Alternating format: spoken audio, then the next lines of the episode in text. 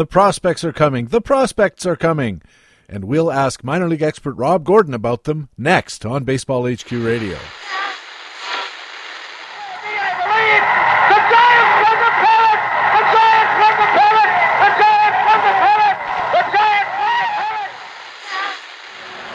Here's the pitch by Downing. Swinging. There's a drive into left center field. That ball is going to be out of here.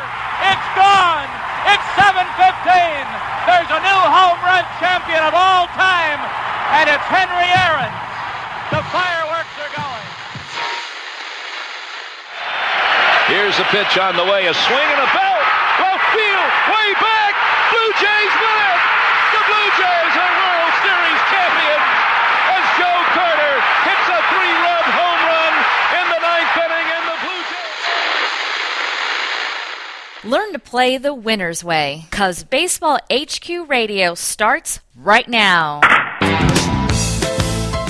And here's your host from BaseballHQ.com, columnist Patrick Davitt. And welcome to Baseball HQ Radio for the week of May the 12th and show number 17 of the 2012 fantasy baseball season. I'm Patrick Davitt, your host, and in addition to minor league expert Rob Gordon from BaseballHQ.com, we'll have our regular contributors from the best fantasy baseball website in the business. Our National League analyst is Harold Nichols. Our American League analyst is columnist Matt Beagle. Also, our Market Pulse commentator again this week, talking about whether you should trade Josh Hamilton right now. In our regular minor league minute, Rob Gordon comes back to look at St. Louis outfield prospect Oscar Taveras. And in his master notes, BaseballHQ.com publisher Ron Shandler talks about how they're dropping like flies. It's another big show. Thanks for joining us here at Baseball HQ Radio. Hey, what do you say? Albert Pujols finally hit his first home run, and Josh Hamilton was hitting four in a game. We gotta talk some baseball.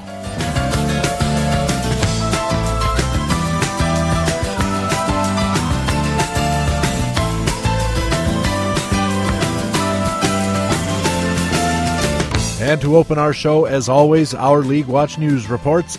Matt Beagle is on deck with players from the American League.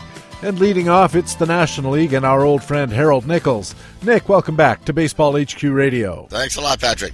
Nick, let's focus on some bullpen changes. This getting to the time of the year when sometimes that's the most important news that's coming out of any league. And uh, I guess the first place to look is in Los Angeles, where, to the surprise of few, Javy Guerra is out as closer and Kenley Jansen is in. Yeah, Kenley Jansen has been announced as the closer. He hasn't had a safe situation, I think, since that announcement. But Kenley Jansen, we've been waiting on because of his superb skill set.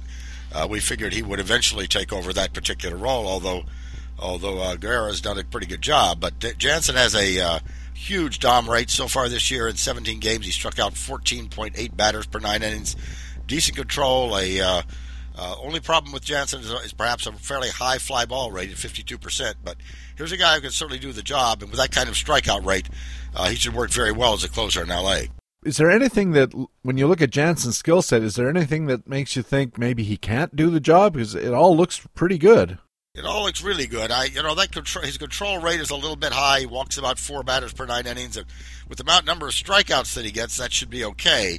Uh, but that's the one thing you might kind of keep an eye on. If he got uh, got wild some night and walked the bases loaded or something, that might give the manager a real scare. Yeah, and, and even a walk plus a home run or something like that. Although he's never really had much uh, home run trouble, despite giving up a lot of fly balls. His fly ball percentages the last three years all right around fifty percent, which is a little worrisome for a closer. You like to see those uh, fly ball ratios a little bit lower and the ground ball a little bit higher than the low thirties, as is the case with Kenley Jansen. Right, very definitely. But uh, you know, we've been waiting on on Jansen, thinking he's got the skill set to do it, and so now it looks as though he's going to have the opportunity. Some opportunities arising in San Diego as well with Huston Street on the DL. We've already heard about and talked about Andrew Cashner, but now there's a new name popping up, Nick Dale Thayer. Yeah, you know, Dale Thayer came out as kind of a surprise. We expected uh, that Andrew Cashner would get the would get the job, and uh, uh, Cashner uh, had a had a rough outing, and suddenly Thayer got the uh, got the opportunity, and now has notched two saves in the last week. And when you look at uh, at Thayer's Thayer's uh, pitching so far this season, he's done very very well. I, he's only only thrown six innings, but gotten five strikeouts in those six innings. Has yet to walk anyone.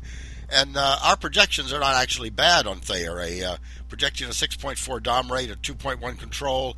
Uh, so uh, we, his BPV projected is 85. We'd like to see it at 100 for a closer. But here's a guy who certainly has the skills. He can do a job. Also has a decent uh, ground ball rate, 47% ground ball rate. So once again, uh, the the elements are there for Thayer to be able to do a decent job in the in the uh, time that Huston Street is out.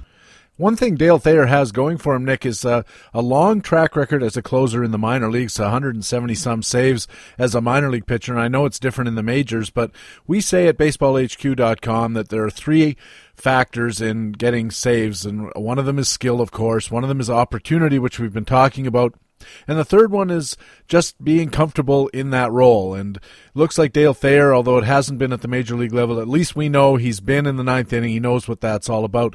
There's a third guy as well, Nick, we should talk about. What do you think of Luke Gregerson, who seems to have been kind of pushed off to the side lately? Yeah, Gregerson is a guy we've, we've uh, touted before in terms of having an excellent skill set, and so he certainly is a possibility as well. Uh, they've got really three guys in that bullpen who could do the job. Uh, we it appears that that will be a short-term situation in San Diego. The Huston Street should be back before too long, and so my guess is at this point that they'll kind of hang on. If Thayer's doing the job, he'll probably get most of the, the uh, save opportunities as long as we're dealing with a short-term uh, situation over there. The problem when you are trying to decide how much FAAB do you bid on on uh, any one of these guys is in a situation where there's no clear choice, the guy who's got the role today is one bad outing away from losing the role to the next guy in line, and they seem to have a lot of options here. So while we do like uh, all of these guys, and perhaps they are a little more right at the moment, this is not a guy to spend 75% of your remaining FAAB on because uh, between the likelihood of Street coming back and the likelihood of, like I said, one bad outing ruining the whole thing, not a sure thing by any stretch of the imagination. Yeah, definitely. I, that's definitely something to. Uh to keep in mind. I mean, the problem with all of these guys, if you've been if you've been keeping up with the news, uh, the the change in say in in save opportunities has been uh, just a, a merry-go-round in both leagues over the past few weeks especially in Miami, where they finally removed Heath Bell from the role. And gosh, I wonder if there's an injury issue there that we're not hearing about or that they don't know about or something. But Heath Bell's been hugely ineffective, so they finally took him out of the role, and that seems to have opened the door for Steve Cishek. We talked about him a week or two ago, Nick, but uh, now Edward Mujica has moved into the uh, consideration as well, and may even have the front running role. Edwin Mujica has gotten the last couple of save opportunities. There haven't been a huge number of save opportunities over there in Miami, but they, they seem to like Cishek in a longer role, three, three innings, for example, the other night he threw in relief, uh, whereas they look, seem to be looking at Mujica in the shorter term, ninth inning role. Uh, he's picked up two saves in, in 15 games, one over the past week. Uh, pitching very, very well, but uh, there's some things to, to, to watch out with with with Mujica. You've got a um, um, a Dom rate so far of only five strikeouts per nine innings. Uh, walk rate of 2.5, so that command is sort of borderline. Uh, our BP, the BPV currently for Mujica is 46. We'd like to see it closer to 100. Uh, there certainly is the uh, uh, his, his history would suggest that he could do better than that, uh, but at this point, uh, the last like the last two years, the last three years, very very good BPV. 99 in 2009, 169 in 2010, 116 in 2011. Uh, but so far this year, has been uh, been scuffling just a little bit because his dom rate has been down. If he gets his dom back up, uh, he could certainly run with the role and hang on to it. Kind of makes you wonder, though, Nick. A guy who's uh, in those three good years you mentioned, his uh, dom rate, strikeouts per nine, was 9.3 a couple of years ago, all the way down to five this year. And I understand it's early and he only has a handful of innings, about 14 innings. But a lot of times when you see that abrupt decline in strikeout rate, sometimes you're again you're you might be looking at an injury, and this guy in the past has also had trouble giving up the long ball. He has indeed. So uh, certainly some things to watch on. I, not not a guy that I think I would spend a lot of money on in terms of uh, a, a long term situation out there. Uh, uh, and the other the other thing to think about too is if Heath Bell is not injured and is able to just uh, just dealing with some mechanics or getting his head straight, uh, they spent so much money on him, they'll put him back in that role. Yeah, I was going to say sometimes the decision gets made by the paycheck rather than by any of the skills. Uh, I still like Cishek, to tell you the truth, Nick. Uh, fairly low walk rate, a fairly high dom rate the last couple of years, including this year, and uh, almost no home runs because he's got a pretty high ground ball rate. So um, Cishek seems like he might be the kind of guy you want on your roster, even if he's not getting saves, because you know if Bell gets hurt or is ineffective again and again, the the skills will out in the long run. Yeah, I think Cishek certainly has the skills, and it's just a matter of the manager deciding who's going to be out there in the ninth inning. But uh, has the skills to do uh, to be very successful in that uh, in that closer role if he gets a chance. And finally, Nick, another established closer, if there's such a thing in this uh, day and age, was Carlos Marmol in Chicago, and the Cubs threw him out of the closer role after he blew three out of his first five or something like that, including a real bad meltdown on May 3rd. And that seems to be uh, have opened the door for a couple of guys, James Russell, but especially a rookie named Rafael Dolis. How do we like him? You know, Rafael Dolis right now has gotten three saves.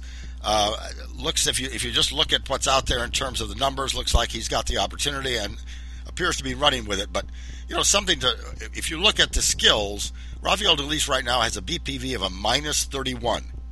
I'm going to say that again. That's a minus 31.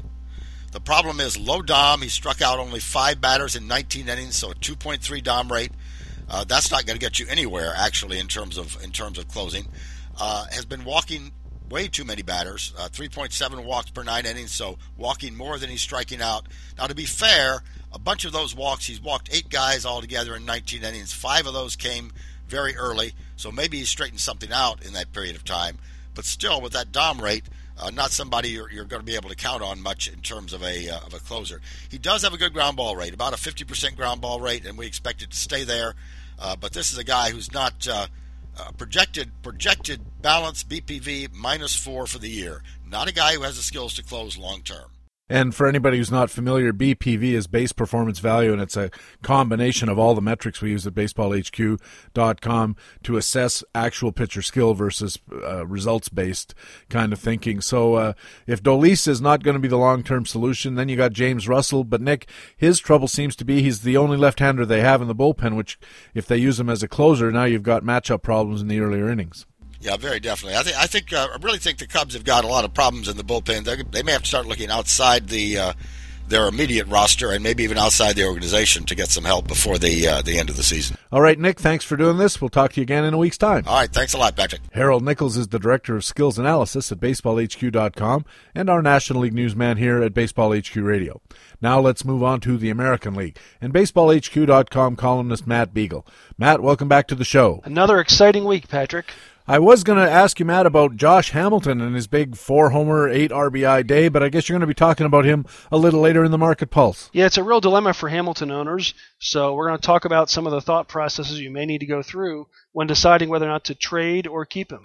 All right. In the meantime, there's some news coming out of various bullpens. We just finished talking to Harold Nichols, the National League. All we talked about was bullpens over there. And let's so let's keep the ball rolling. In uh, Los Angeles, Angels of Anaheim have traded for Ernesto Frieri, and I guess the question on everybody's mind is, what possibilities are this guy steps up and takes over a closer role? After they figure out who is Ernesto Frieri for a lot of players, uh, he's had great skills in the San Diego bullpen here for the last year. He has really good dominance, but he has a real bad fly ball tendency.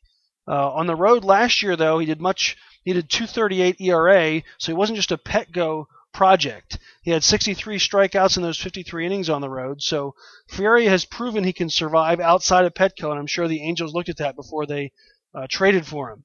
He did have a 4.0 control, so he's got some walk issues he's got to make sure he takes care of. And he does, again, have that home run issue because of the high fly ball rate. He can cover up for that high fly ball rate in San Diego and Petco, but in the Angels Park, which is more neutral, that could come back to bite him. So this guy's got to keep the ball over the plate and keep the ball in the park, but he certainly has the arm to blow away hitters when necessary. Boy, I'll say I was just looking at his uh, 2010 through 2012, 11 7 strikeouts per nine, then a little fall off to 10.9, which is still pretty good. And then this year, 15.1. You have to like anybody who can get the get those strikeouts in that fashion. Kenley Jansen's gotten a lot more publicity for his strikeout rate, but Frieri is certainly matching it this far in the season. All right. In Chicago, they really surprised a lot of people by right out of left field deciding that Chris Sale was going to move from the rotation where he had been enjoying some success, and they were going to make him the closer, which really caught a lot of people off guard. But now apparently Chris Sale's suffering from some um, unspecified elbow injuries. He's got an MRI coming up this week sometime uh, on his pitching elbow. This situation looks like it's pretty fluid, and that makes Addison Reed look like a, a good possibility here. Well, a lot of the people who are like minor leaguers have been touting Reed from the beginning of the season, actually in the preseason, and he went for a nice value in a lot of leagues, assuming this would happen. And we have to warn you by watching this White Sox, how they're managing this bullpen, who knows what's going to happen? because they've had Matt Thornton, a highly skilled reliever there for ages, and they won't just give him the closer job. They keep moving guys around without any rhyme nor reason that we can see from the outside. So don't assume Reed will just walk in and get all these saves. However, know that he is the best skilled, him and Thornton are the best skilled relievers in that bullpen. He had a 151 base performance value, which is the metric we use to enca- encapsulate all of our values here at Baseball HQ in his first 11 innings with a 2.65 expected ERA, 14 strikeouts, only three walks. So these are totally backed up by his 2011 Major League equivalents, which were a 187 BPV and a 139 ERA. So this guy uh, definitely has the arm. He's been pushed through the system very quickly, but they seem a little reticent to give him that job right off the bat. And even still, they seem to be shuffling guys around here and there for whatever reason that, that they know and no one else does. But this is a, a great arm, just not a guaranteed closer.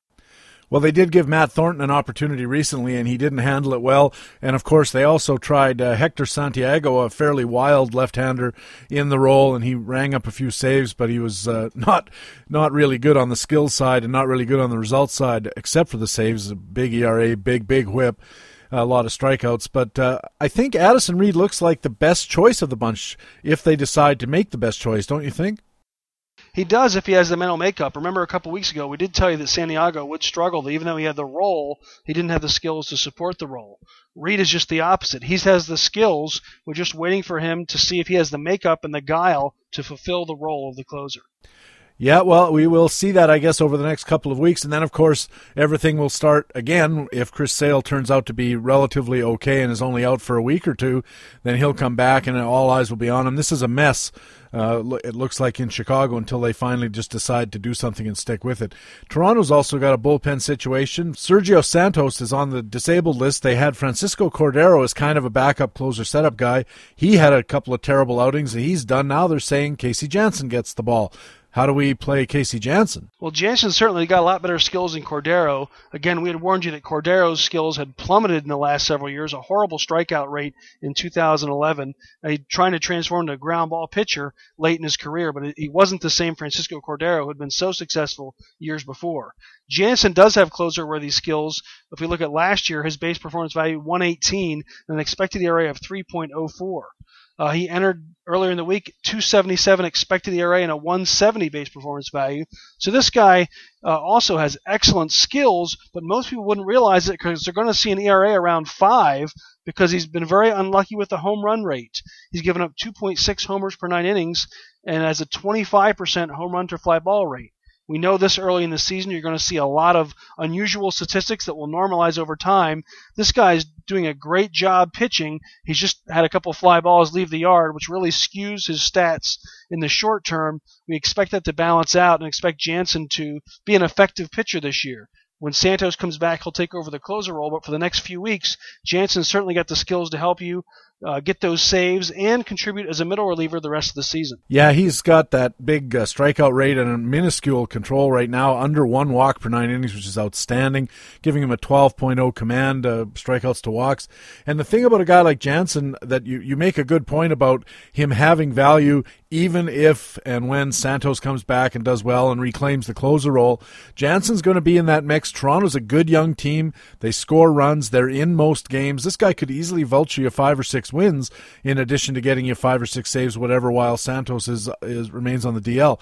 Casey Janssen's the kind of player that smart rotisserie and fantasy owners really like having on their rosters. Yeah, you look for those skills. He controls the zone. Probably not the same strikeout pitcher as Frieri uh, or Addison Reed, but uh, controls the zone. A veteran pitcher's been through the wars before, is not going to get shaken up as much if he has a bad outing. Uh, I think Janssen's certainly a gem there, a hidden gem with that high ERA. Staying in Toronto, the uh, worst news probably for a team that's doing pretty well is that their middle of the order terror, uh, Jose Bautista, is just off to a horrendous start. He sure is. He's only batting about 183 as of May 9th. Dave Adler did a piece on him and pointed out that his expected batting average is actually 243. He's at a very low hit rate. Only 18% of his balls falling in for hits. Normally it's about 28%, and that's what's causing his bad batting average. His contact rate is actually higher than he's posted each of the last five years at 81%. He's still getting on base, walking 15% of the time. So if you have an on base league, he's a great target. It's just that his home run per fly ball rate is down to only 12%. It's been almost twice that each of the past two seasons.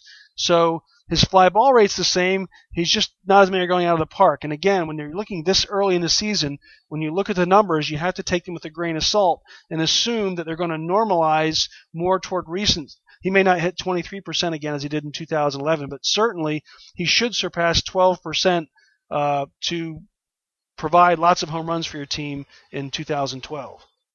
Yeah, you'd think so, Matt. But you know what? When I look at this stat set over the last few years, if you compare what he's doing this year, 2012, with what he did three years ago in 2009, the skills are almost identical, you know, and the results are pretty much almost identical too. You're looking at a 243 XBA this year, 239 back in 2009. His uh, home run per fly ball rate 12% as it is again this year. His power index 106 this year, 102. Is there any possibility this guy has just come down to earth after two terrific years for whatever reason? It certainly is possible. It's certainly possible that pitchers have found a hole in his game that they're exploiting. That's certainly possible. But in this early in the season, and because his fly ball rate's uh, the same, his fly ball rate was only 42% back in 2009. He still maintained the same fly ball rate, actually, and line drive rate and ground ball rate as he did in 2011. Or if his hit rate was average. I would say he's just not driving the ball anymore with power. But since everything uh, seems to point to that hit rate and his contact is better, I would, if I was to bet from here on out, I'd bet a return closer to 2010 or 2011 rather than closer to 2009 for the remainder of the season. Uh, at least that's the way I would lean. I don't know he's going to hit 300 again, but his expected batting average in 2010 and 2011 did support uh, the 300 average. It was over 300 both of those years. So I think that there's plenty of time for Bautista. I think this is a normal slump that sometimes players go through, and I would expect him to rebound at this point. If we get to July, August, at that point, maybe you say, hey, you know, something's definitely changed here, and he's not making through it. But at this early point in the season, this is a guy I'm definitely buying low on. One other thing about Toronto, Matt, they signed Vladimir Guerrero to a minor league deal. I guess it's kind of up in the air whether he'll play. He's not on the roster. Should we be uh, saving up some FAAB nickels and dimes for Vlad Guerrero? I don't think so because uh, being a year older, is getting more and more injury plagued, has those leg problems. So when he is active, he's on the DL a lot. Uh, he's also going to be on the wrong side of the platoon there, most likely with Adam Lind. I don't think they're going to bench Lind unless he's really slumping. They tend to have a lot of bodies for that area, and I think they look at him as a left, a, a guy against lefties only that can help uh, balance out their roster a little bit. And I think that would be his role. I would bet he only gets 100 at bats, 150 at bats from here on out, even if they do sign him and he works his way back to the major leagues. Down in Minnesota, Matt, uh, the uh, music has stopped and the infield has shuffled and people are flying in and out. Valencia has been sent down to the minor leagues. Jamey Carroll, who had been playing short, is now going to be kind of a combination utility third baseman with Trevor Plouffe and a cast of thousands. Uh, and this new guy, Brian Dozier, at shortstop. First of all, is there anybody here that we want on our roster? And if so, who? Well, I think Dozier's got some potential long term. He hit 311 in Double A last year, stole 11 bases and 311 at bats, so he's got some power, a little seven home runs and 311 at bats, got some speed, can hit for average, solid contact rate, 85% uh, contact rate throughout the minors, but he's nowhere near a superstar. He's impatient at the plate as he moved up to Double A last year. He stopped walking so much.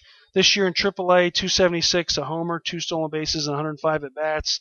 His eye was decent at 0.61. His contact rate was maintained at 83%. This is your typical middle infielder who's going to hit 270 and hit, you know, five, 10 home runs and steal 10 bases, maybe 15. Uh, deeper your league, the more important he is. The shallower league, the less important he is. Uh, the interesting guy I think here is Jamey Carroll. Uh, he gets on base a lot. He's got a 12% walk rate he's going to be shuffled around, and, and, I'm guessing he's going to play third base, although he has not played there yet. I'm guessing he's going to see a lot of time at third base with Plouffe. It was an interesting signing for a last place team to sign a 39 year old veteran, but Carroll was very effective last year, especially those of you who are in simulation games like Strat-O-Matic. He uh, has good on base. He's a good fielder, scrappy ball player, the kind of player every manager likes to have on their team. It's just that he makes more sense on a contending team rather than a rebuilding team because of his age uh, he can teach the players how to play the game the right way. Again, very patient at the plate, gets on base, scraps to get runs, has no power, puts the ball in play. Yeah, I wondered about that signing at the time, and I mean, you say that he gets on base a lot, and he does by comparison with those other guys in Minnesota. But his on base percentage so far this year just around 306. Uh, in the past three or four years, it has been better than that. But gosh, uh, a last place team signing a guy coming in, into such a late part of his career on the strength of really one solid year, a couple of solid years. I don't know. It seems like a bad idea. And as Chris Olson of BaseballHQ.com wrote in his analysis, we probably haven't seen the last of the shuffling. Yeah, there's going to be some things as they move on. Sometimes I think some of these teams in the lower tier sign guys like this just as trade chips for July to try to flip them over for a younger player in their organization that maybe could offer some long-term value. And finally, before we let you go, Matt, uh, Chris Iannetta of the Angels goes to the disabled list. Uh, this is not a good situation for the Angels. No, uh, it's interesting. Uh, they sure wish they had Mike Napoli back. Maybe uh, they got rid of Napoli because they had to play Mathis because they wanted that defense. And as soon as they got rid of Napoli, they started bringing in Hank Conger, who's now in the DL and AAA, even though he's ripping the ball. But he didn't last. He wasn't good enough. And then they got Iannetta, and now he's hurt. And they're going back to Bobby Wilson, who's really not much of a contributor at any fashion here in the fantasy perspective. Sort of like another Jeff Mathis now that they shipped him off to Toronto. So I don't understand. I don't know if uh, Mike Scioscia being an excellent catcher in his day days, trying to find someone that measures up to what he did, but they certainly have cycled through a lot of catchers considering the fact they had Mike Napoli right there in their lap for free. Yeah, exactly right. Uh, this is going to be something that could really have an effect on the Angels as they pursue probably the best team in the league in Texas. Uh, Matt, thanks very much for doing this. Your Market Pulse commentary about Josh Hamilton a little later in the show. So we'll catch up with you again in a week's time. Look forward to it, Patrick. Matt Beagle is a columnist at baseballhq.com and our American League commentator here at Baseball HQ Radio. Our feature interview with minor league expert Rob Gordon comes up next. You are listening to Baseball HQ Radio. I gambled on, on other sports other than baseball. I never gambled on baseball, but uh, I think I'm uh, being punished pretty severely. Baseball HQ Radio.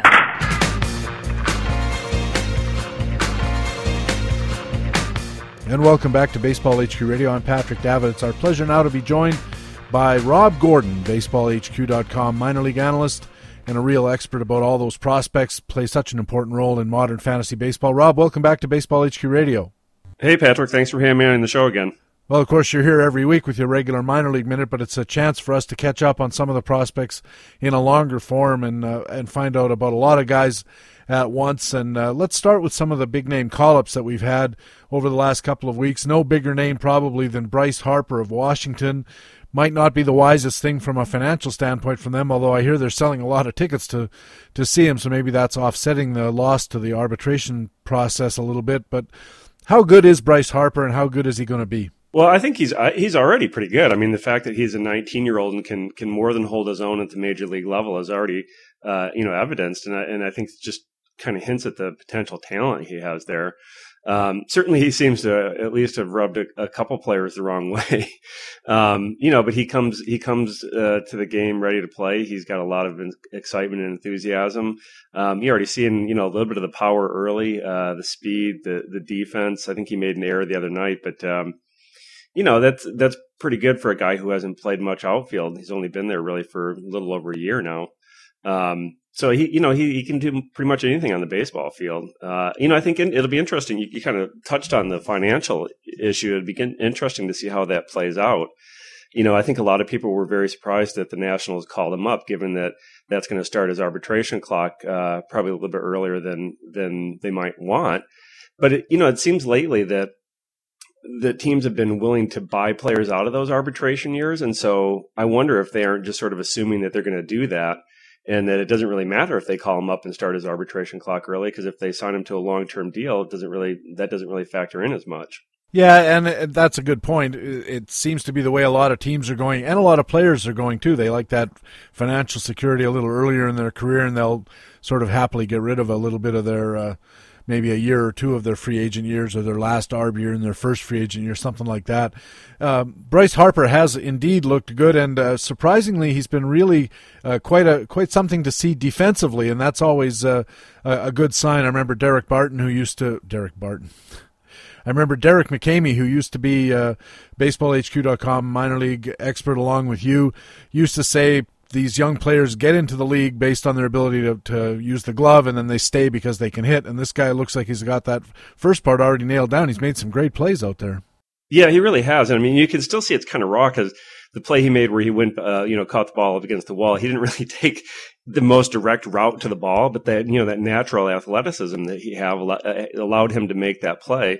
Um, you know, and, and, and he's just got, he's got good speed and he's got good instincts. He's still raw, but uh, but he's really got a lot of potential. And of course, we saw him play with Mike Trout on the same team at First Pitch Arizona last year. He, they both looked a little tired after a long season, but it was pretty obvious then that Bryce Harper could play. Uh, the Washington also called up. Um, Tyler Moore to play first base. They were looking for a little more offense still, even with Bryce Harper. Uh, Tyler Moore's kind of lost in the glare of the spotlight a little bit. Is he is he a guy worth looking at?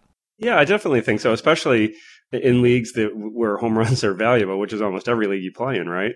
Um, this guy's got a lot of power. He hit uh, he hit 30 home runs, 31 home runs in 2010, and 30 last year. Um, you know, the only question is how much is he going to hit for average? He, he, he strikes out a fair amount, um, doesn't walk all that much, and so I think the odds of him hitting for both power and average are not that great. But you know, there aren't that many guys that hit 30 you know 30 home runs two years in a row in the minors. Um, so I, I, definitely think there's potential for him having some nice impact if he gets a lot of playing time. I, I think he could hit double digits home home runs easily. It's just a question of how much is he going to hit for average. And a lot of leagues, sometimes if you've got decent average players on your roster, you can you can swallow the hit. Uh, somebody on Facebook uh, had a comment when uh, Tyler Moore got called up. You know how you see those girls in the stands who, uh, who put up those signs to express their romantic interest, and the guy was saying it's only a matter of time before some girl puts up a sign that says, "I want to marry Tyler Moore." Yeah, right. yep. I mentioned Mike Trout, who was on that same team with Bryce Harper in the AFL last year. Mike Trout it has now been called up and uh, you say he's got one of the potential to be one of the game's best players because he's just got it all. Yeah, and I, I think you know he got it's interesting because he got off to another slow start, um, and you have to wonder at some level, are, uh, you know, are the nerves playing in there? It does that doesn't seem to have bothered Bryce Harper, which maybe is you know to, to his benefit. He he just doesn't Harper didn't seem to be fazed by the the call up at all. In fact, it, it, it, brought out more intensity. It seemed like with with Mike Trout, I think there was a little tentativeness there, uh, both when he got called up last year and then when he got called back up again this year. But he's he's finally starting to come around. He's nine for twenty two in his last six games, including a three for five performance on Thursday. So I, I do think he's coming around there. I think he's not going to be. He doesn't have the same kind of lights out power that uh, that Bryce Harper has but he could be the kind of guy that might hit 20 home runs and steal 40 bases, depending on what the Angels do with him if they let him run. Um, but he's got that kind of speed, that kind of game changing speed. Um, and I think he's really starting to finally settle in, and you can start to see that potential there, and it's actually coming out in the games now. And with that speed, uh, that that's always a help, especially for a young player to beat out a few hits and maybe help his batting average a little more than you might expect from a guy who didn't have it. Yeah, you know, and I think speed speed never you know goes into a slump, and so he can right. You can he might beat out a couple hits. He might be able to steal some bases, play solid defense, and so that's always going to be there as an asset. And uh, you know, even if he goes a couple games without hits, he might still be able to make some some impact uh, either on the bases or or in, on defense. So let me ask you: if you were looking, if you were playing just for this year and you had your choice, do you want Trout or do you want Harper? Oh, I'd take Harper. I mean that you know that he he has that kind of potential where he could get in a groove and and, and hit you know six home runs in a week or something like that you know and, and I just don't think Mike Trout's going to do that. And I think the Angels will probably be a little bit cautious about turning him loose on the base pass. And so I think a, a couple years from now it might be a little bit more interesting of a debate. Um, but I, I'd take the power for now just because there's no way to hold that back, you know. um, but with Trout, I, I, could see the Angels kind of being a little bit conservative with him on the on the base pass, and that's going to be hit, one of his main assets is, is the stolen base. Yeah, that's right. I mean, the, there's no team that's going to tell a guy don't hit home runs out there, uh, right? but they might tell him to, to stay put on the base paths. You're listening to Baseball HQ Radio. Patrick Davitt with Rob Gordon, a minor league expert from BaseballHQ.com, and and Rob, uh, a little bit of a surprise to some that the Dodgers called up uh, right-handed pitcher Nate Eovaldi all the way from Double A, probably to pitch in the middle innings. Were you surprised? And whether you were or not, how do you think he's going to do? Well, I guess a little bit surprised. It seems like they've kind of jerked him back and forth a little bit. Is he going to be a starter or is he going to be a reliever? Um, you know, and a young guy that really can can be, uh, you know, a little bit troubling. They just they need to kind of get into a rhythm and, and develop a certain mindset about about starting or relieving. Um, and so it seems like they've, they've kind of yanked him back and forth a little bit on that. But uh, I do think he's got good stuff. I think control is always going to be the issue with him. Um, you know, and maybe that's what they're thinking. If we put him in middle relief, he won't be in any high pressure situations. He can just go out there and, and pitch and learn how to, you know, how to throw his stuff and, uh, you know, work on his, on his command. Um, he's got really good stuff. I mean, he, he's really electric. We, you know, I saw him this spring and uh, spring training game, and, and he looked fantastic. Um, you know, and he, he, pitched as a starter in that game. Um, and, and, so I think long term, uh, he's he's really got to improve his secondary pitches if he's going to be if he's going to be a starter. But you know, the worst case scenario is he ends up being a seventh, eighth, or even a ninth inning guy if that doesn't work out. Um, so I'm not surprised that they called him up. I think he's ready to pitch in the majors. I just think they need to figure out where he's going to pitch the Boston Red Sox uh, are having a difficult time of it, to say the least, with some injuries and some poor play just generally. Now Kevin Youkilis is on the DL, and the Red Sox promoted both Will Middlebrooks to play third base and Jose Iglesias to give them some insurance maybe in the infield. Uh, give us the lowdown on Middlebrooks first, and then we'll come back and talk about Jose Iglesias. Well, Middlebrooks can hit, I think we've already seen that. Um, you know, he's got off to a very nice start. Um, it, you know, and I think he's he's going to be a professional hitter. I think he's solid defensively. Um, you know, I'm not sure how much if he's going to hit a, a, ton of power, you know, at the end of the day, but I think he's going to hit for average. Um, I, I really like him. I, you know, I think he's gone under the radar for. I'm not exactly sure why he does, but um, he's a really good prospect, and and I think he's going to be just fine. Um, Iglesias is, I don't know if, if any of the listeners out there have ever seen him play, but he's, he might be one of the, you could just go to batting practice and watch him take infield, and that's worth the price of admission. He's, he's so smooth and so good defensively, and he's got a good arm. Um, I'm just not sure if he's ever going to hit for enough average. His career minor league numbers are 259 average with a 310 on base percentage and a 311 slugging percentage. So, this guy's a definitely defense defense first guy, and you know in Boston they have to wonder like even if he's you know the greatest thing since sliced bread on defense, are they going to be content with a guy who's who's really not going to provide a ton of offense? And uh, Jose Iglesias, can he run at least if he manages to sneak his way on onto base by learning to take a walk? No, I mean, if you know, he's he's he moves well. He's got good range, but he's not he's not a plus runner. Um, and so, you, like I said, his his offense is, is really fairly limited. Um, you know, it'd be one thing if he was like a like a Billy Hamilton kind of guy who could steal 60, 70 bases and play that kind of defense, but he, he's just not that kind of player. Is there any hard and fast way to say, okay, a guy in AAA is hitting around 260, that we can say that means in the major leagues he'll hit 240? I know we have at Baseball HQ a more sophisticated set of tools called uh, minor league equivalents that uh, really go into the skill base to try to make those kind of determinations. But as a rough rule of thumb, is there a knock 20 points off rule or anything like that?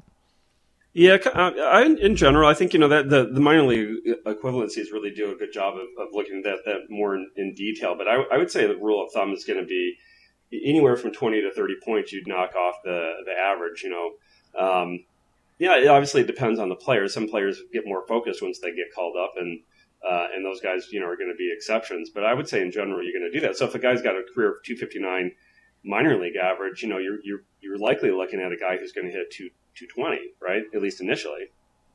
Yeah, which all of which is going to work against him. I mean, they seem to be satisfied with Mike Aviles playing short there and you know taking some substandard defense in exchange for getting some pop from the bat, a few bags here and there, and, and he's he's not good with the leather, but he's he's not uh, you know completely horrendous. So I wonder if Jose Iglesias is probably going to spend a lot of time sitting around.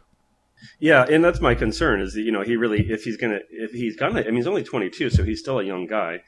Um, but if he's ever going to sort of be a full time regular, he's got to learn how to hit, you know, and, and, I, and sitting on the bench and playing either coming in in the seventh or eighth inning for defense or, you know, playing every you know, two games a week or something, I, I, that's not really going to help his development. You're listening to Baseball HQ Radio. Patrick Davitt with Rob Gordon from BaseballHQ.com talking about prospects. The Colorado Rockies called up left-hander Christian Friedrich from AAA. What's his projection, and how do you think he's looked so far? The the first start he had, he looked really good, and he's been good so far this year. I just don't know which Christian Friedrich we're going to get. So he had a really good year in 2009. Uh, you know, his his first full season, uh, and kind of had a nice breakout season there after first being a first round draft pick in 08, and then really struggled in 2010 and 2011, and posted a 5.05 ERA in 2010 and followed that up with a 5 ERA in 2011. So, uh, you know, control has been something that, that he's struggled with, uh, as, as most young pitchers do.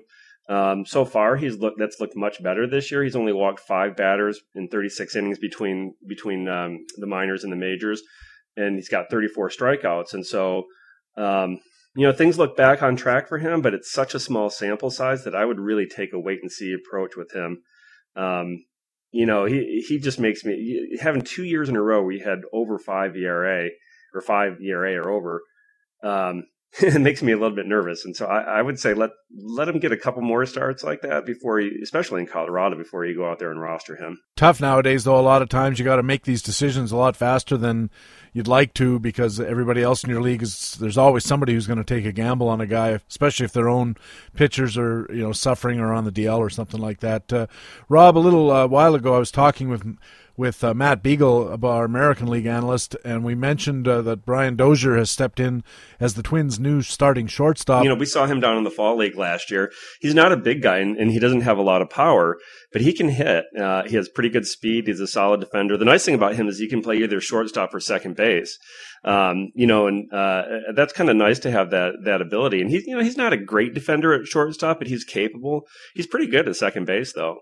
Um, last year he hit 320 with 33 doubles, 12 triples, and nine home runs. So again, he's you know he's not going to have a ton of power, but he did have 20 sto- 24 stolen bases, and his strikeout to walk ratio was 55 to 66. So he, it seems to me this is the kind of guy that's a, a pretty good hitter. He's going to get on base. He has pretty decent speed.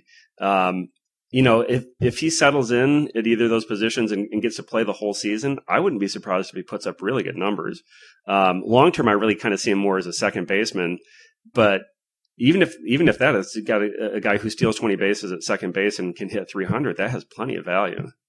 It does indeed. Uh, in Milwaukee, the Brewers had that injury to Matt Gamel. He's done for the year, so they brought up uh, Taylor Green, a, a, third baseman, a left-handed hitter, going to give them a little infield depth. Will he play, and will he play well? Yeah, I think that's a good question. I think you know he he's not great at any position really. His third base is probably his best spot.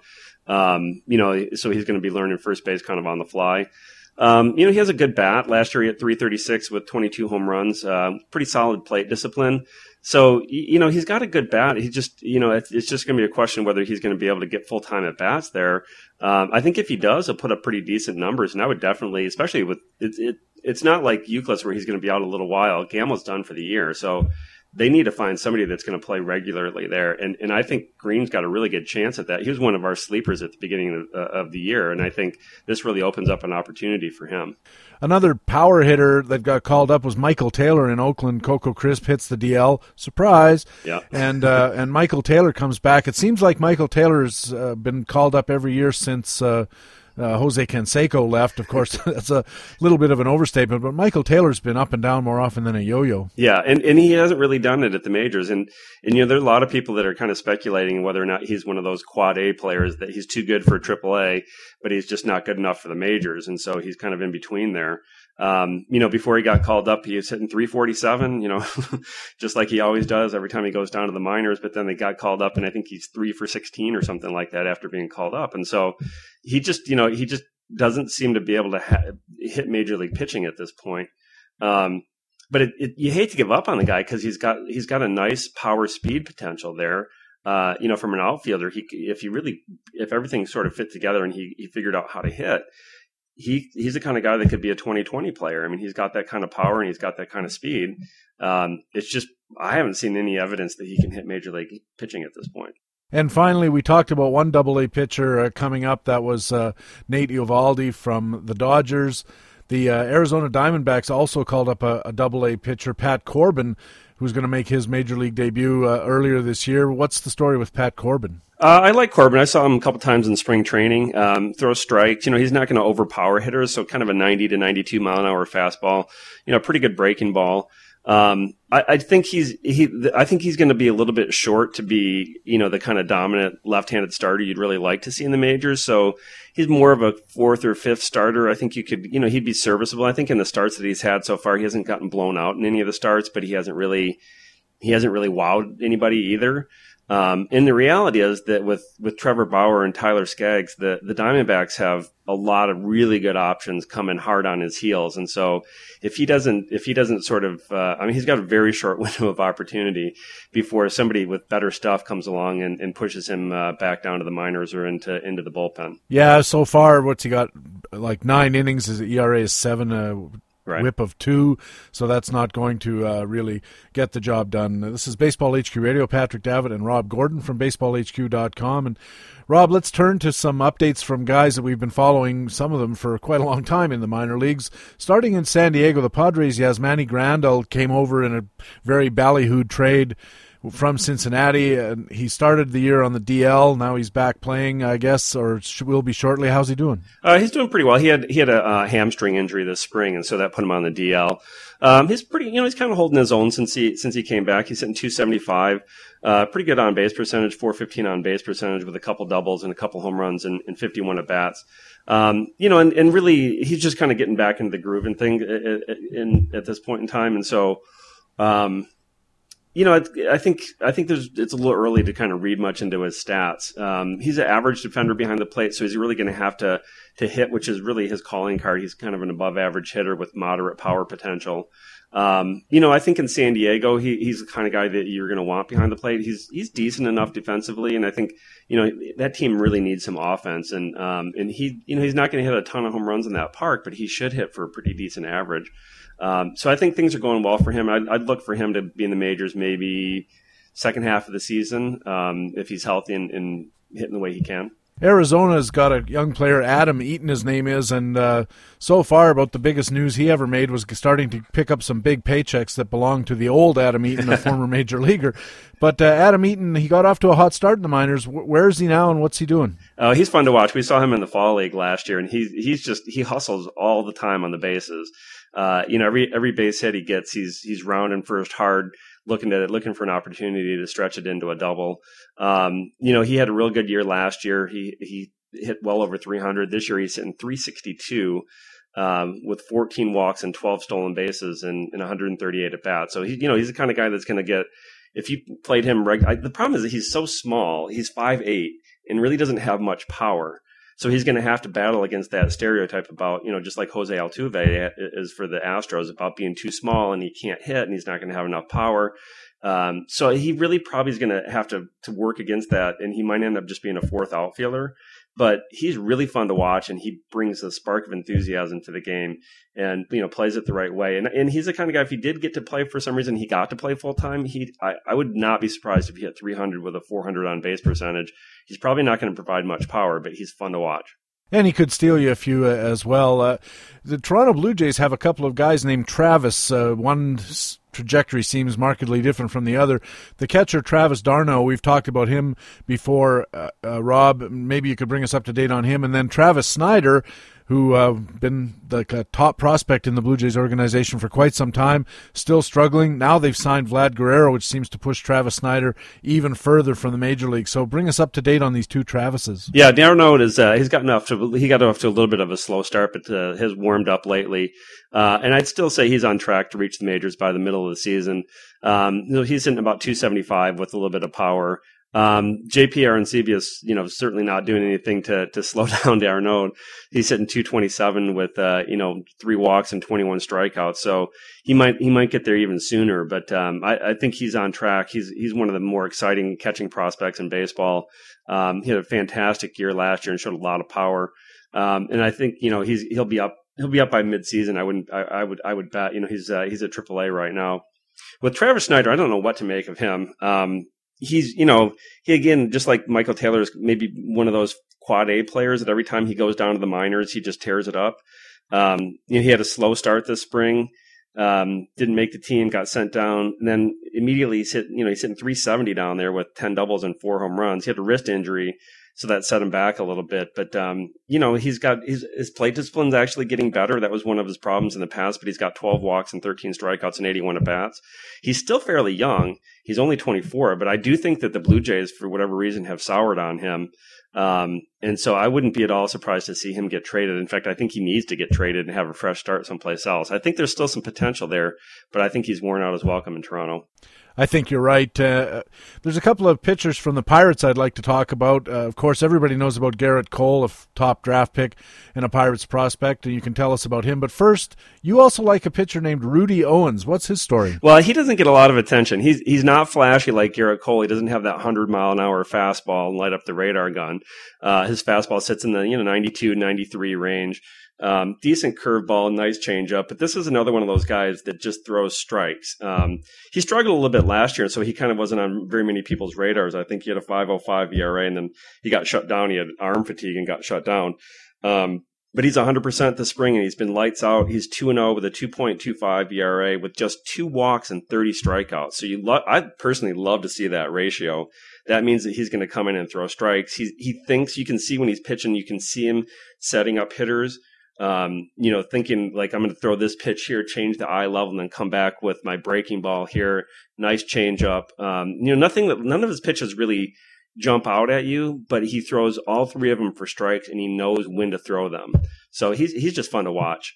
Um, Gerrit Cole is sort of the exact opposite of that. He's just he just rears back and just can fire it past people. He's just really fun to watch he's been solid so far. They started him out at the Florida State League. I think that maybe surprised some people that maybe they thought the Pirates would, would start him off at Double A, but I think it's actually smart of them to start him off in the Florida State League. It's warm weather. The competition's a little bit more, you know, manageable for him. Uh, so he's got a 354 ERA with 10 walks and 34 strikeouts in 28 innings. So a little bit concerned about, the, he's been a little bit wild, which was always the knock on him in college. Um, you know, he and uh, Trevor Bauer were in the same rotation at UCLA and and Bauer's still more dominant than Gerrit Cole at this point, and so Cole has better long term potential because he's got that 95 to 100 mile an hour fastball, whereas Bauer's fastball is more in the 93, 94 range.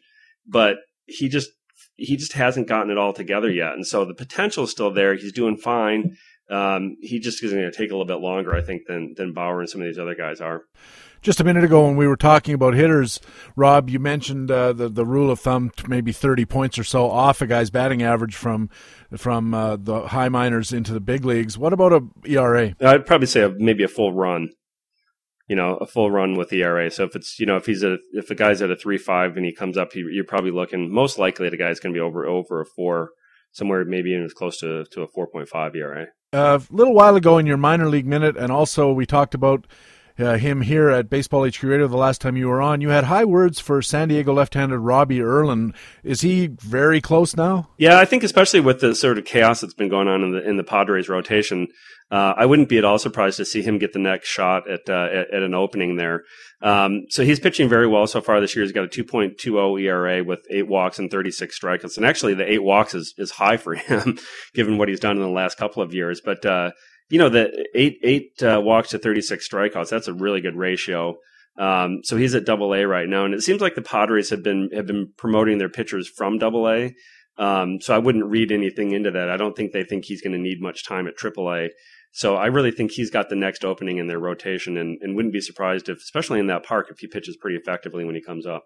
And I can't uh, talk about prospects and where they are without mentioning Billy Hamilton. I know I bring him up every time you're on, but uh, you know this hundred potential hundred stolen base guy in the Reds organization. I'm a Reds fan. Always curious. Uh, Billy Hamilton, where's he at? Is he gonna? Is he still making errors at shortstop? Or does he still profile as an outfielder? Yeah, he's still making a ton of errors. He's got I think 10, 11 errors already this year at shortstop. Um, but you know, I think long term, I just I, I, think it's going to be hard for him to stay at shortstop. Uh, I, am surprised that the Reds haven't already moved him to center field, given um, given where he's at offensively, um, just to sort of accelerate that time frame. So he's in the Cal, uh, which is you know a notoriously hitter friendly league, and, and Billy Hamilton's definitely taken advantage of that. He's hitting 364, actually showing a little bit more plate discipline. He's he's already got double digit walks Um, you know, showing a little bit of power, mostly doubles and triple power, but still, that you, you, like to see that from a guy who has a reputation as being kind of a slash and run kind of guy. Uh, this guy can put the ball in the gap occasionally and just let his his speed uh, turn loose. And he's of course got 33 stolen bases in, in just 30 games. So you know he's racking up more than a more than a stolen base per game. Uh, there was a stretch there. I think he had 16 stolen bases in seven games or something crazy like that. Yeah, there's no doubt about it. He can run, and and of course, while he's got a lot of issues, especially defensively, it sure would be fun to see him in a Reds uniform. Mind you, they have organizational issues when they're trying to figure out where they're going to put him and so right. on. Uh, Rob, before we let you go, there's we talked about. Uh, uh, Bryce Harper and the arbitration eligibility, and whether a lot of times teams wait till late May or early June to get past that Super 2 date. Uh, leaving all that aside, there are no such limits when an organization wants to move a guy up from low A to high A or into double A or whatever. Right. And I'm wondering, what do these promotions or the lack of them tell us about a prospect's progress? And is there anybody jumping out this year because he got promoted way ahead of schedule or maybe demoted? Anybody jumps out at you? Well, I, I think, you know, certainly anytime you're going to see a promotion or a demotion at this point in time, um, that's a that's a pretty big sign because usually teams are going to give players at least a couple months to to kind of prove themselves. Um, you know, I think they don't want to they don't want to second guess the players to start second guessing themselves. Um, there really haven't been a lot of really stunning promotions at this point. Um, there are some guys I think that'll that'll happen relatively soon. Um, Adam Eaton that we talked about earlier already did get a promotion to AAA, but in part that was because um, AJ Pollock got promoted to the majors, and so there was an opening on the AAA roster for an outfielder. So normally that it's not just that the player's ready for a promotion, but there has to be a place to put him on the team on the next level up. And usually those, you know, the players that are at say the AAA team, they don't want to they don't want to cut bait on those guys, um, or they're not ready for the majors. And so sometimes it's just a matter of there being an opening. Um, I certainly think there's a number of players that are on the verge of that. Um, but there haven't been a lot of big, other than the Bryce Harper promotion. Couple players have been have been moved back down just because they looked like they were overmatched. But for the most part, teams are, are, are standing pat. And finally, Rob, what prospect related scouting content can baseballhq.com subscribers look forward to in the next few weeks? Well, we're getting close to draft season. So uh, the draft takes place on June 4th through June 6th. Uh, so on, on 525, May 25th, we'll have a, um, a draft preview. And then, of course, uh, on the Friday after the draft, we'll have our um, annual scouting reports on all the first round picks. And so Jeremy Deloney and I will go through and, uh, and provide a scouting report on, on, each player that's drafted in the first round. So that's always an exciting time of year. Uh, this year's draft is probably, well, not probably, it is a, a, lot weaker than it was last year. Last year's draft was really good, especially in pitching. And so this year, uh, there are very few college position players that are that are going to be taken in the first round. So it'll mostly be high school guys and then college pitchers. Um, so that's going to be uh, one of the things that we're going to be talking about quite a bit on the on the site in the next month or so. Rob, thanks very much for taking the time to talk with us. You'll be back in just a second with your minor league minute, and we'll catch up with you again all during the year. You can keep bringing us up to date on these prospects. Great, thanks, Patrick. That's Rob Gordon, minor league expert at BaseballHQ.com. He's part of our regular weekly commentaries that come up next. You are listening to Baseball HQ Radio. Let me say something about greenies. First of all, greenies were not performance enhancers at the best, they allowed a guy with a hangover or somebody who didn't get any sleep that night to be more alert, and he was able to play up to his normal ability. So they were performance enablers. They were not performance enhancers. They did not they did not make him a better player than he ordinarily would. That's the difference between amphetamines and these uh, uh, human growth hormones and, and steroids. I'm, I'm, I'm, not, I'm not saying that's okay. I, I think there should be a ban on amphetamines too because they're not healthy, but they have to be put into a different category, uh, you know, than than the uh, human growth hormones. They're, they're probably something a little bit better than a cup of coffee in terms of the stimulation that you get. So I think you you need to uh, baseball needs to make a distinction there. Baseball HQ Radio.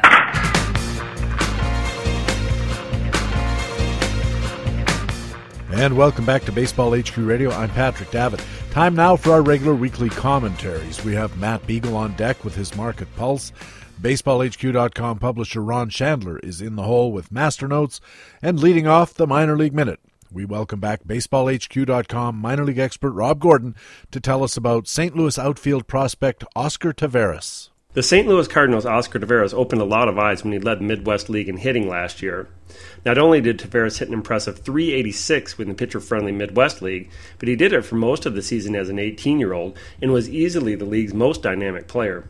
The only knock against Taveras was that he might fall a bit short in the power department. And after just 30 games in 2012, Taveras seems to already put those concerns to rest. On the year, Taveras is hitting 331 with a 378 on base percentage and a very impressive 678 slugging percentage. He already has 10 doubles and 9 home runs and just 118 at bats for AA Springfield. Despite being one of the youngest players at AA, Taveras has already outpaced his home run production for all of 2011 when he hit just 8 round trippers.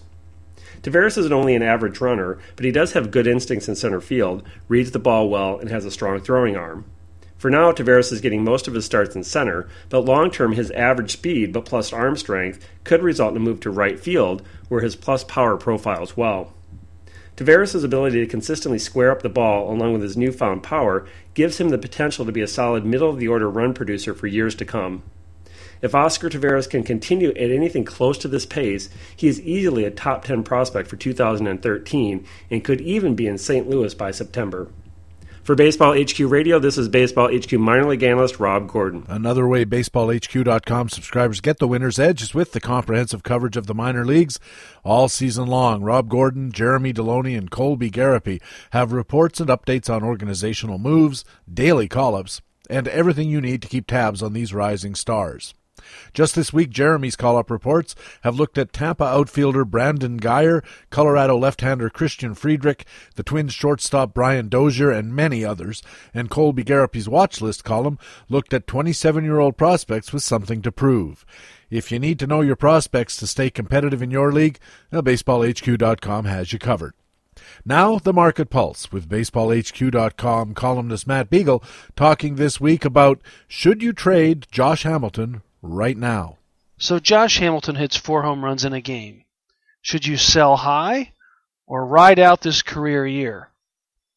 Well, the answer is yes and no. You should trade high if you get a great offer for Hamilton. If someone who is in your top five or maybe even top 10 on draft day that doesn't have the injury risk of Hamilton comes your way in exchange for Josh, that's probably a deal you want to do. If you can get a Troy Tulowitzki, an Albert Pujols owner who's frustrated, a Miguel Cabrera, someone who's definitely a proven producer at the top of your game, or at a scarce position like Tulowitzki, possibly. The reason is that Hamilton most likely will not complete 624 at bats as he did in 2008 more likely he's going to have some injuries. He's not had any yet, and finish with 400 or 500 at bats. Still a very good season, but not the great numbers when you extrapolate them from the current production. So if you can get a more proven person who is probably going to produce better for the rest of the year, sure you should do that deal. But don't rush into trading him just because he's off to a hot start. You need to find that owner who will panic and overpay to get the guy they perceive as the next breakthrough dominant player. You have to realize the reality that Hamilton most likely will get injured and therefore make a trade for the good player. But don't trade him just because his value is at its highest. Don't get suckered in for a three for one deal of three decent players for one great one. Figure out what you need. Look at what's happening in the season. Use Baseball HQ metrics to see which guys are performing high based on improved skills versus which ones have a lucky hit rate or an unlucky strand in pitchers. Look for those guys who have metrics that show what they'll do the rest of the season. The odds are Josh Hamilton's not going to keep up his 247 power index for the rest of the year. His career high is 174, and even that's a really high power index.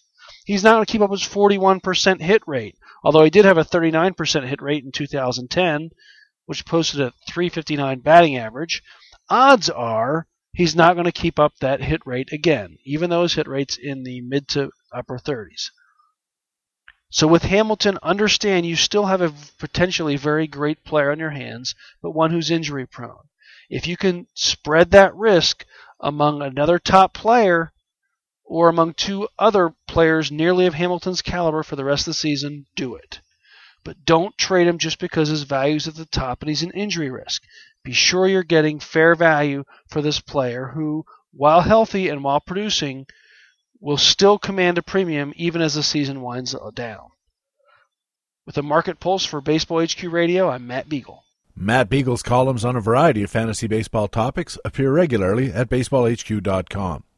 Now it's Master Notes with baseballhq.com publisher Ron Shandler talking this week about they're dropping like flies.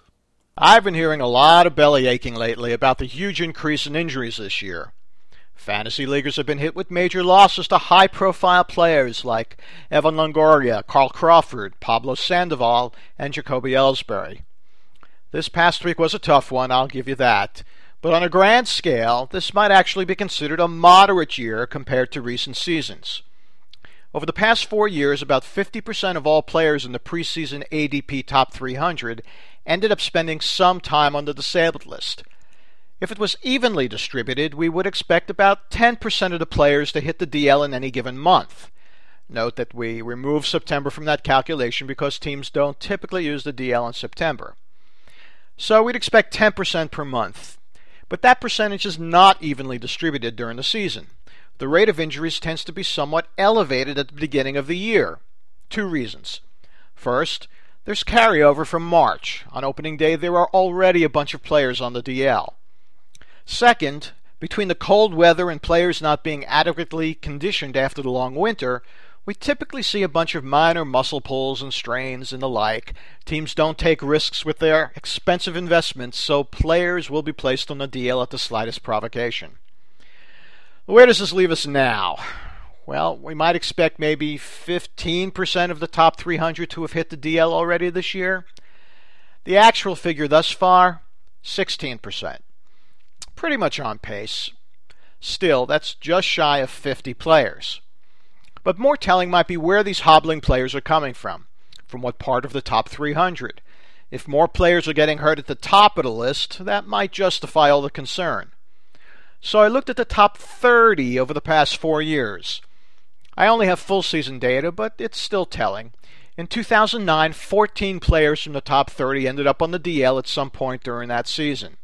In 2010, 12 of the top 30 hit the DL. Last year, 16 of the top 30 were on the DL at some point during the season.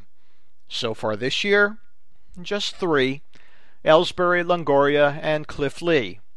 Yes, it's only five weeks in, but it's not like the sky is falling. Maybe it feels worse with all the underperformances, with players like Albert Pujols, Robinson Cano, Jose Reyes, and Tim Lincecum all struggling. It feels worse than it actually is. The bullpens, though, that's another story. Based on the past decade or so of history, we would expect perhaps 10 to 12 frontline closers to lose their jobs during the course of the season due to injury or underperformance. 10 to 12. This year, since draft day alone, there have already been 14 closers upended. Since the end of last season, 20 of the 30 bullpens have seen turnover in their ninth inning guy. This is crazy. Of course, there is a fantasy upside, if you will. For those of you who typically backload your pitching staffs with second and third tier bullpen options, it's been a freaking field day. In one league I'm in, I now have five closers. Too bad it's a league that doesn't allow trades. Hmm. One last piece of data. Typically, 70% of a season's surprise performances are players backing into unexpected playing time. I suspect we'll be breaking some more records this year. For Baseball HQ Radio, this is Ron Shandler. Boy, when I heard Ron was going to be talking about dropping like flies, my first thought was the Minnesota Twins infield. Did you see that game the other night? The Toronto Blue Jays were visiting Minnesota, and the Toronto shortstop Yunel Escobar stuck a pop fly that went about 200 feet straight up and about five feet out from the plate, and uh, the Twins let it fall for the cheapest single you're ever likely to see. Back in the day, you know, Tony Kubek, when he was a broadcaster for NBC on the Game of the Week, used to say that there should be something called a team error so that a ball that fell without being touched and you couldn't really point the finger at any particular player would still not qualify as a base hit. given the way scoring goes nowadays in baseball, maybe that's an idea whose time has yet to come. Ron Shandler writes a weekly column that appears every Friday at baseballhq.com. This week, Ron writes about rubber hammer leagues. Ron also has a weekly chat every Wednesday morning at 11 Eastern at usatoday.com, and he discusses his columns and other topics in the subscriber forums at baseballhq.com. You can get Ron's master notes delivered to your inbox every Friday with the free Fantasy Friday e newsletter. Just go to baseballhq.com and sign up. But remember, Ron also has those master notes here at Baseball HQ Radio every week. And that's Baseball HQ Radio for the week of May the 12th. Thanks very much for taking the time to download and listen to show number 17 of the 2012 fantasy baseball season. Please tell your friends about Baseball HQ Radio and take a second to go to iTunes and give our show those five stars. I also want to thank our guests today, starting with Rob Gordon, minor league expert with BaseballHQ.com. Always a pleasure to talk with Rob. He's a very knowledgeable guy, and prospects are so important in so many modern fantasy formats. Also, want to thank our regular lineup from BaseballHQ.com, the best fantasy baseball website in the business. Our Market Watch news analysts were Harold Nichols and columnist Matt Beagle, also our Market Pulse commentator this week. Our minor league analyst was Rob Gordon doing double duty, and our Master Notes commentator, as always, BaseballHQ.com publisher Ron Shandler. Be sure to check out BaseballHQ.com this week. Ray Murphy has a speculator column called Put Me In Coach, looking at high skill players who don't have roles for now.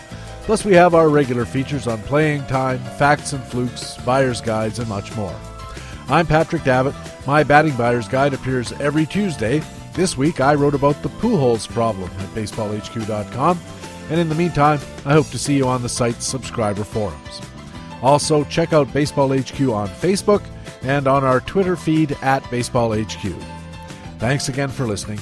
We'll be back again next week with another edition of the podcast with fantasy baseball intelligence for winners. It is Baseball HQ Radio. So long.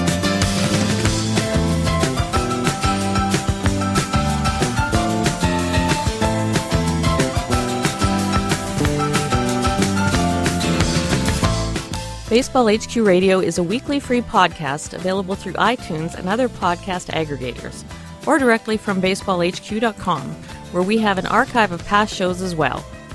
Just look for the HQ Radio microphone logo on the right side of the baseballhq.com homepage. Baseball HQ Radio is a production of the USA Today Sports Media Group. The opinions expressed on Baseball HQ Radio are those of the individual speaking and not necessarily those of the USA Today Sports Media Group. The program is produced and edited by Patrick Davitt.